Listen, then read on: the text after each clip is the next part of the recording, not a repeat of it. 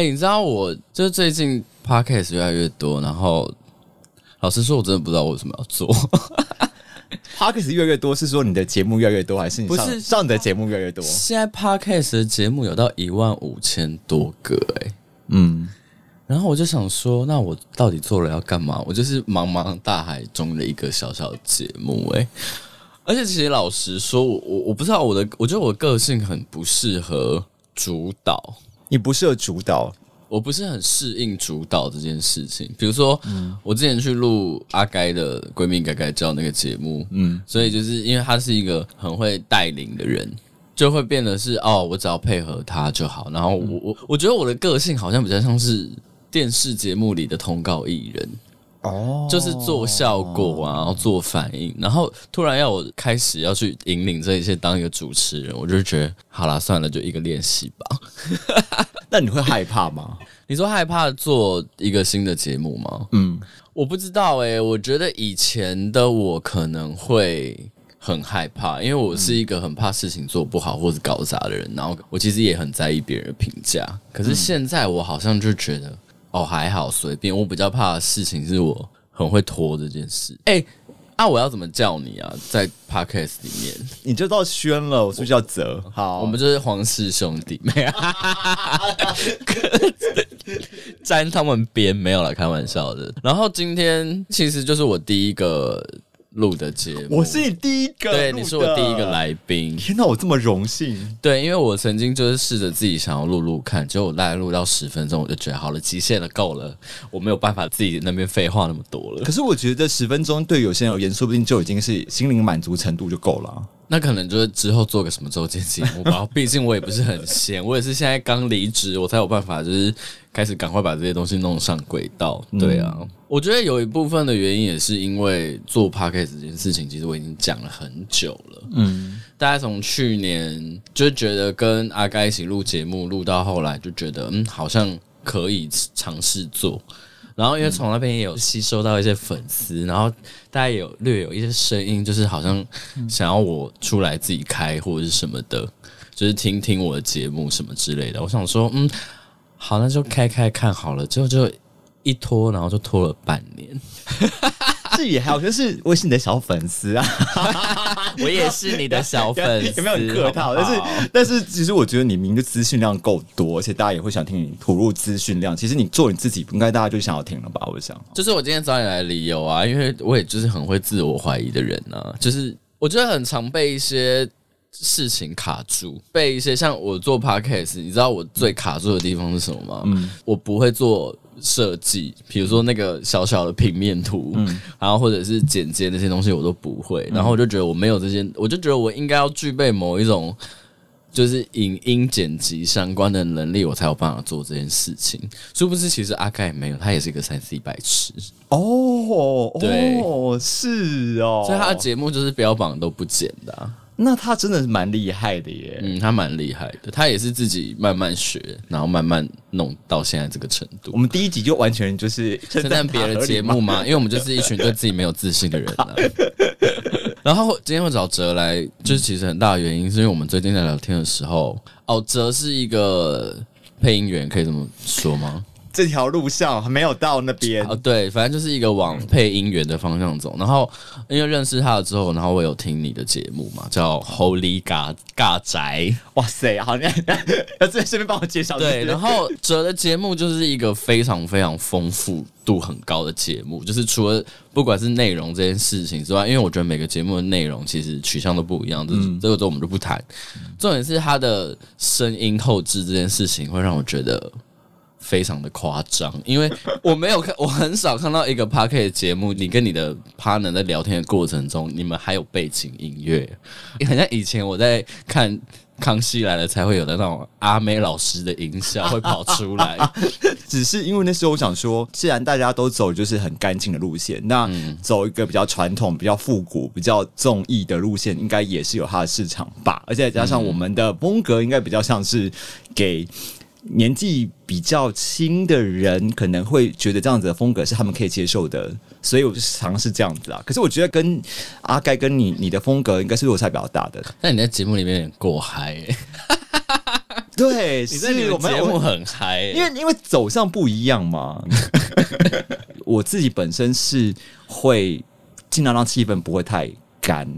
没有，我觉得我们这种个性的人，好处我觉得很大好处，也同时是自己的压力。这件事情是，我要讲了我的口头禅，好，不管。嗯、我们其实很容易担忧跟焦虑，嗯，然后事情做不好。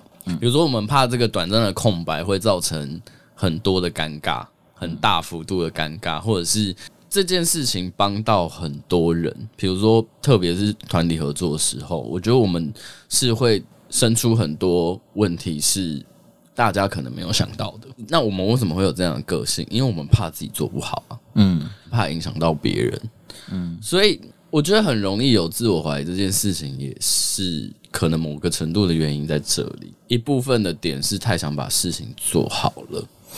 我们自己私底下在聊天的过程里面，嗯、比如说你你说你的声音不好听，嗯，或者是你说你啊，这样会不会太私密？不，不会不会私密啊，只是我想说，听到人应该觉得很好笑。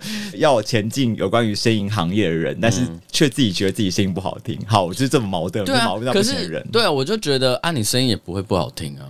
而且你的咬字什么的逻辑是很清楚的、啊。哎，有那么多声音不好听的人，也现在也是做 Podcast 做很开心啊。他、啊、是谁，我就不讲了啦，好不好？我我以前也会这样，觉得自己还不到。比如说，像我现在开始学，比如说星盘，或者是有一些。接触一些身心的东西，嗯，或者是神秘学的东西，已经很多人开始跟我说，其实我觉得我讲的很好，或者是甚至是有一些研究比我更久的前辈们跟我说，其实你讲的东西是很有观点的，嗯，但是我还是觉得自己很粗浅，学的很皮毛，嗯，我觉得做 podcast 这件事情，我觉得会拖那么久，也是来自于没有自信这件事情，嗯，我觉得自我怀疑这件事情，其实说穿了，它。背后的含义就是没有自信啊，嗯，对啊，你你不相信你自己做得到。比如说，讲一下星星的部分好了，嗯，我们在谈星盘的时候，里面会有讲到两颗星，嗯，一个是木星，木星跟你的天赋有关；一个是土星，土星跟你的功课有关，你这一辈子的功课有关。但我们在做功课的时候，我们在做土星的功课的时候，我们。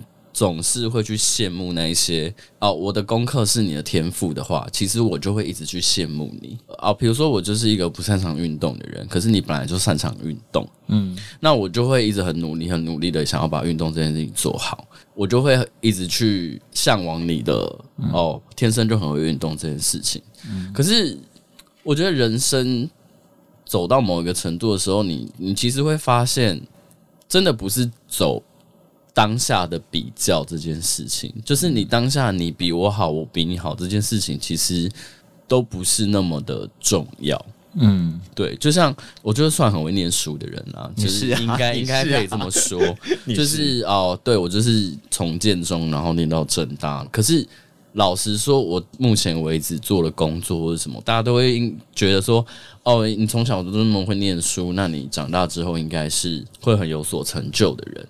可是老实说，我现在不觉得我自己成就跟我当初的学历相比是相称的。嗯，就是甚至是我现在做的工作，其实是你一般大学出来人也可以做的事情。嗯，我就觉得木星这个东西，天赋这个东西，你有没有好好利用是一个很重要的事情。你没有好好利用的话，它最后就还是会归于平淡嘛，你还是会被那些努力人超过嘛。嗯。对啊，所以为什么会有龟兔赛跑这种无聊的童话故事？加意义很简单，就是得努力。嗯，你只要努力，你就会最后的终点就会是你的。嗯，所以其实到最后比的真的不是我们一开始或者是过程中谁表现的比较好，谁表现的比较不好这件事情，而是戏棚子底下站久其实就是你的。嗯，其实我觉得就是这样。所以我我我其实可以理解啦，你都已经这么努力了，然后你都。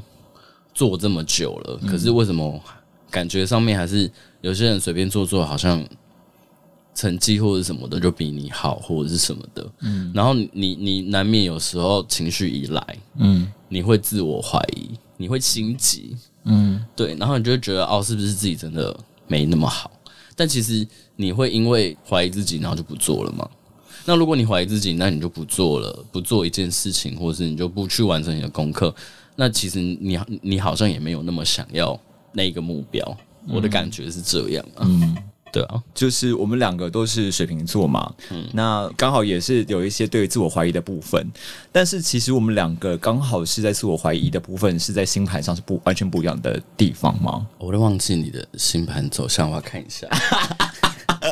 但但其实我先想一个程度上，因为我们两两个都有自我怀疑，然后我们都是水瓶座，嗯、可是其实我觉得我们的很多历程是不一样的。例如说，你是从小就是一个会念书的人，我常会觉得在小时候你很会念书，代表你在那个时候应该是自我肯定不会太差的人。我常会发现，在一个班上，你容易被排挤或是被讨人厌，不管你的性别特质、你的什么什么问题都不是重点，重点反而是你功课好。班上会有一定的地位，顶多就是被归类为一个怪人，但是他的功课好，但是你功课不好，然后你又可能又脏，部分就会被排挤。这件事情好像只会发生在我国中以前吧，因为高中就念建中，建中就是你知道一堆豺狼虎豹啊，对啊，我在建中就是相对成绩比较不好的人，所以。我反而第一个掉下来的地方是我上高中的时候，嗯，我上我觉得从一个就像你讲的，我国中以前就是一个表现很好的人，然后人物，呃，也没有到风云人物，可是至少成绩是非常好的，然后老师其实相对给你的优待也会比较多，嗯。对，但是一上高中之后，就是完全是两个世界。就是我们现在正在经历的历程，在小时候其实就已经经历过了。嗯，你不管再怎么念，你不管再怎么努力，虽然我好像也没有很努力的，因为我就不爱念书。我那个时候就是真的就是有下苦功念过书，嗯，可是就发觉。哦，真的比不上坐在教室后面打麻将的人呢。哦，对啊，或者是哦，我们有一个很奇妙的地方是，其实真的认真的学生，放学是不会留下来念书的，因为学校就是放学后的学校就是一个在玩的地方。我后来高三之后，我专注在学业上的时候，我是都跑去补习班念书，比较舒适。你说在学校念书的那些。同学们成绩不好吗？还是有非常好的啊？那你觉得你的自我怀疑是从国中以前，还是上高中后才开始的？我自我怀疑最严重的时候是我当完兵出来的时候哦，反正是不知道我自己要干嘛，我不知道我自己可以干嘛。对，然后每个人都说哦，你是哦正大毕业，你应该不难找工作吧？嗯，可是那时候其实你你会对未来有很多的。想象啊，比如说我那时候其实是有可能想要走剧场那边的，或者是走艺术嗯相关领域的。可是因为我在大学以前我念的东西完全不是这些东西，嗯，导致于我那个时候我的自我怀疑非常的严重。我要去做一般的工作吗？比如说我要往艺术类的，我要往设计相关的东西，我没有相关的经验，那我得怎么做？我那时候其实陷入了蛮深的自我怀疑，嗯，然后那时候其实就是还是很努力的在跟身边的一些人一起，比如说那时候帮朋友做过电影发行啊，嗯，然后也有做过剧场的工作嘛，然后我也当过 dancer 嘛，舞者嘛，可是我后来就觉得，我不知道是我的心没有在这里，还是跨不过那个。你知道每个每个行业每个行业都有它的那个什么门槛跟领域的那个标准，我好像没有办法跨过去。比如说我要当舞者，好，我身高不够高，嗯，我没有办法去当什么演唱会的 dancer，嗯。然后你说我要去当老师，我又不是一个很会社交的人，就是你要当到舞蹈老师或者什么，你人脉其实是要蛮广的。然后做艺术。行政那一块，我懂的东西又没有人家多，所以那时候其实是不知道自己在干嘛的。嗯，对啊，我我是到后来就是真的就是跟现实妥协之后，我才想说，我就是先来做一般的工作，然后工作之余再去做我自己想做的事情。然后我我觉得我真的开始。比较不会自我怀疑，真的是这一两年的事情诶。嗯，我觉得我的自我怀疑跟你可能比较不一样的原因，是因为我会去期待别人的肯定这件事情。嗯，即使别人的肯定这件事情对我来讲，可能我还是会觉得不足或是不够。就是哦，你跟我讲很好，我反而压力很大，或者是其实我没有你讲那么好啦。其实我一直会有这个声音出来。嗯。你也会一直想要去回应别人的期待，所以其实我在三十岁甚至三十一、三十二岁以前的人生，其实都是不断的在回应别人的期待过活的。嗯，但因为毕竟你没有在做你自己啊，就是你在回应别人的期待这件事情，你没有在做你自己。嗯，久了之后，你就会变康，就会露馅。嗯，对，然后。你就会有一些自我跑出来，然后当别人看到那个东西的时候，他就会觉得那不是你。久而久之，你就会开始又不断的逼自己去回应对方的期待，它就是一个恶性循环。你在别人面前装装久了之后，你受不了了，可是别人失望了之后，你又要继续装。嗯，就基本上我前三十年的人生，基本上就是有一点在这个回旋里面去过生活。然后是直到这两年，就是我发觉，我不管再怎么去回应别人的期待，或者是做到别人期望我的样子是什么的时候，都还是会有其他人讲话。嗯，特别是你真的会觉得特别不公平的事情，是有一些事情发生在你身上的时候，你会没有办法理解为什么同样的事情发生在同样人身上的时候，我得到的反噬或者是反击会是这么这么的大。嗯。然后从某一些事情之后开始，我就觉得我不想要再管别人了。然后我到后期的自我怀疑，可能就真的会是比较是我在怀疑我自己有没有办法做到。前期的怀疑是我除了怀疑我自己之外，我还要去对付外面的人怀疑的声音。嗯，对，我是一点，我觉得我有点像是一点一点的把这个怀疑的衣服脱下来。嗯，对。我觉得我自我怀疑好像是来自于，因为我小时候就被排挤过，就是变得非常自卑吧。我成绩风云的时候就是国小而已，然后 到了国中就不行了，然后到高中，然后刚好读书又不太顺遂，因为我一类组人去念三类组这样子，然后就念得很辛苦。哦，好累。对啊，然后结果。反正就是过得不是很开心，但我其实会觉得我的确有很大的问题，跟你很像，是因为非常非常在乎别人的眼光。我觉得我很矛盾诶、欸，一方面我觉得我很自卑，可是一方面又觉得自己其实应该是很不错的人。嗯，这是我矛盾的地方。大学就比如说顺顺的念完，但是其实本来是想要转学考，然后后来也没有成功的转学完，后面就一直觉得对自己能力的不信任，然后我就觉得我一直呈现一种人生比较偏低点的感觉。我觉得你是不是对你自己的期望太高啊？听起来感觉是，我觉得你好像有一个想象中站在玉山上的那个自己，你觉得你自己应该要那么好，可是你觉得你现在可能只有站在雪山，嗯，然后就是觉得自己好像还在平地上面，因为你从雪山看到玉山的那个想象中的自己的时候，你会觉得，哦，我应该要这么好的啊，可是我现在怎么只在这里？然后你就会一直不断的。自我怀疑跟贬低，我觉得有些时候是不是我们太急了？你觉得这跟一宫有关吗？其实你土星在一宫这件事情，就会注定其实你是一个自我感觉不会良好到哪里去的人。嗯，对，我没有看很多盘啊，但是我身边有一两个土星在一宫的朋友，他们的跟你的状况很像，就是他们觉得自己没有不好。嗯，他们也有觉得自己觉得很不好的、很烂的，他们评论为是很烂的，然后或者是很糟糕的那些能力的人，嗯，凭什么上位的人？嗯，但是我们看土一，我们会觉得土一可能已经有九十分了，可是土一的人永远觉得自己只有六十分，就是中间是有很大的一个鸿沟在的。嗯，我觉得土星一宫的人会去加强自己那个自我怀疑的信念。嗯，我觉得会有一个。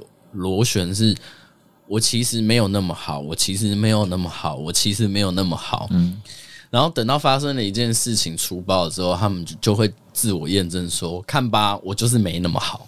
嗯”但其实没有啊，你前面已经做了那么多事情，就像你你自己的节目已经有那么多集了，而且每一集出来的那个呈现效果，虽然我只听了两三集，但我觉得我觉得那个气氛感是。很有趣、很热闹的，听起来的感觉是舒服跟专业的。其实，我觉得这就是土星的魅力在这里，因为觉得自己不够好，所以会想要把事情做到尽善尽美。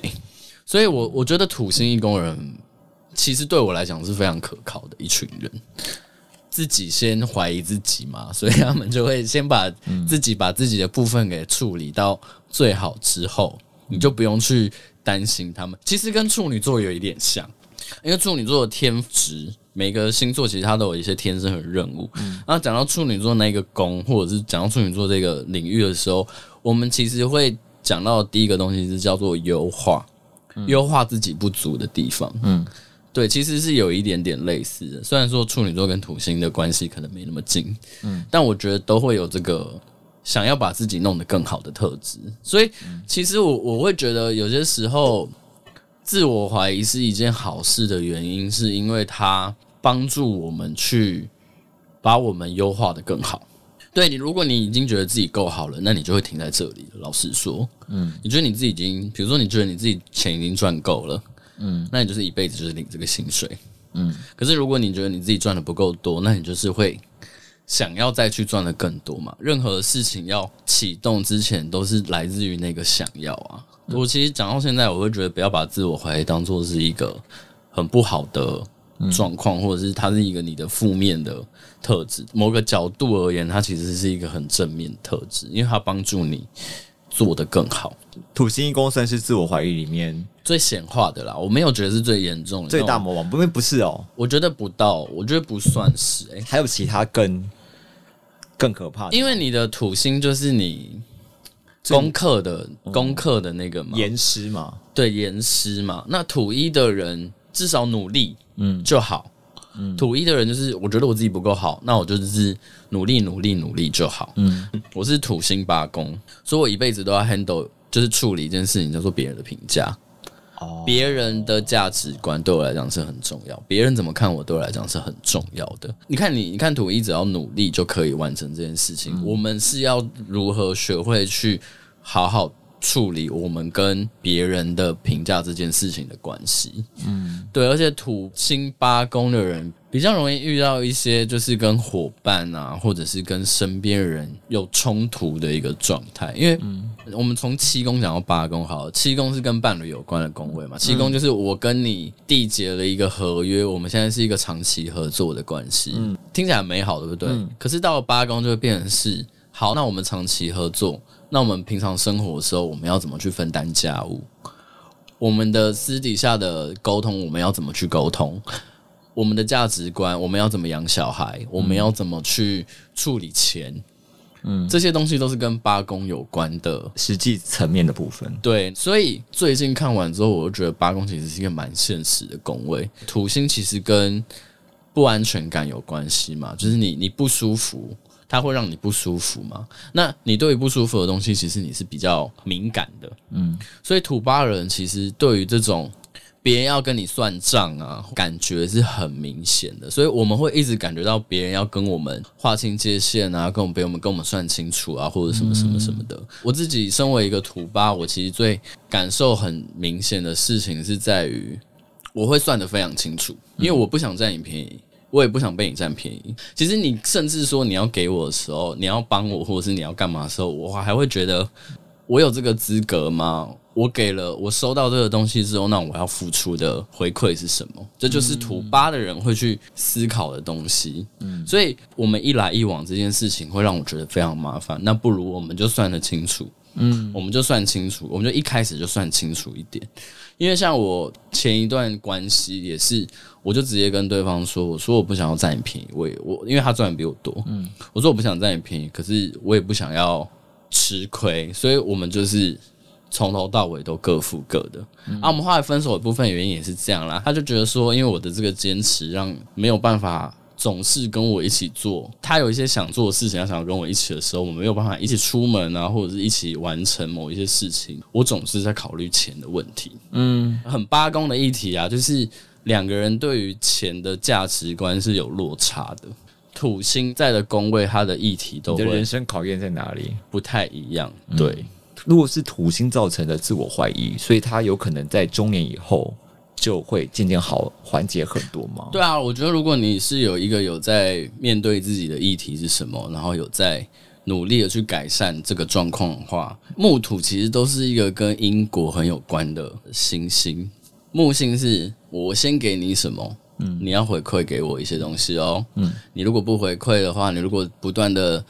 就是拿拿那些我给你的东西的话，那你总有一天会爆炸哦。木星有点像是这样，就是你如果不谨慎，就是会乐极生悲，就是有点像挥霍自己家产的感觉。对，富二代嘛。嗯，那土星的话就是你要先给我什么哦，你给我了嘛，我最后我就会给你什么。两个都是跟英国有关，只是我觉得它的方向不太一样。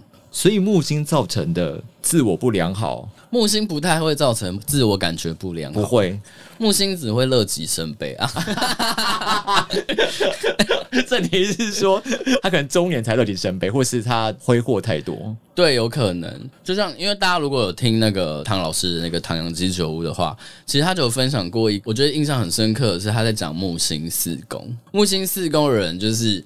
通常家里给他的资源会非常多，但是跟金星四宫又不太一样。金星四宫给这个金星四宫小孩的东西可能是爱，嗯，可是木星四宫这个家庭给木星四宫的小孩的东西是资源。哦，对，那长大之后，那你是不是就会很多的枷锁在身上？因为你的求学过程中，所有东西都是家里给你的、安排好的，那你是不是就要去回应家里的期待，或者是回应家里希望你做的事情？因为毕竟是他们给你的嘛，嗯，对啊，所以我觉得木星四宫就是我我感觉很深的点是要还的时候是辛苦的。那这样子，就是你从小都这么优秀，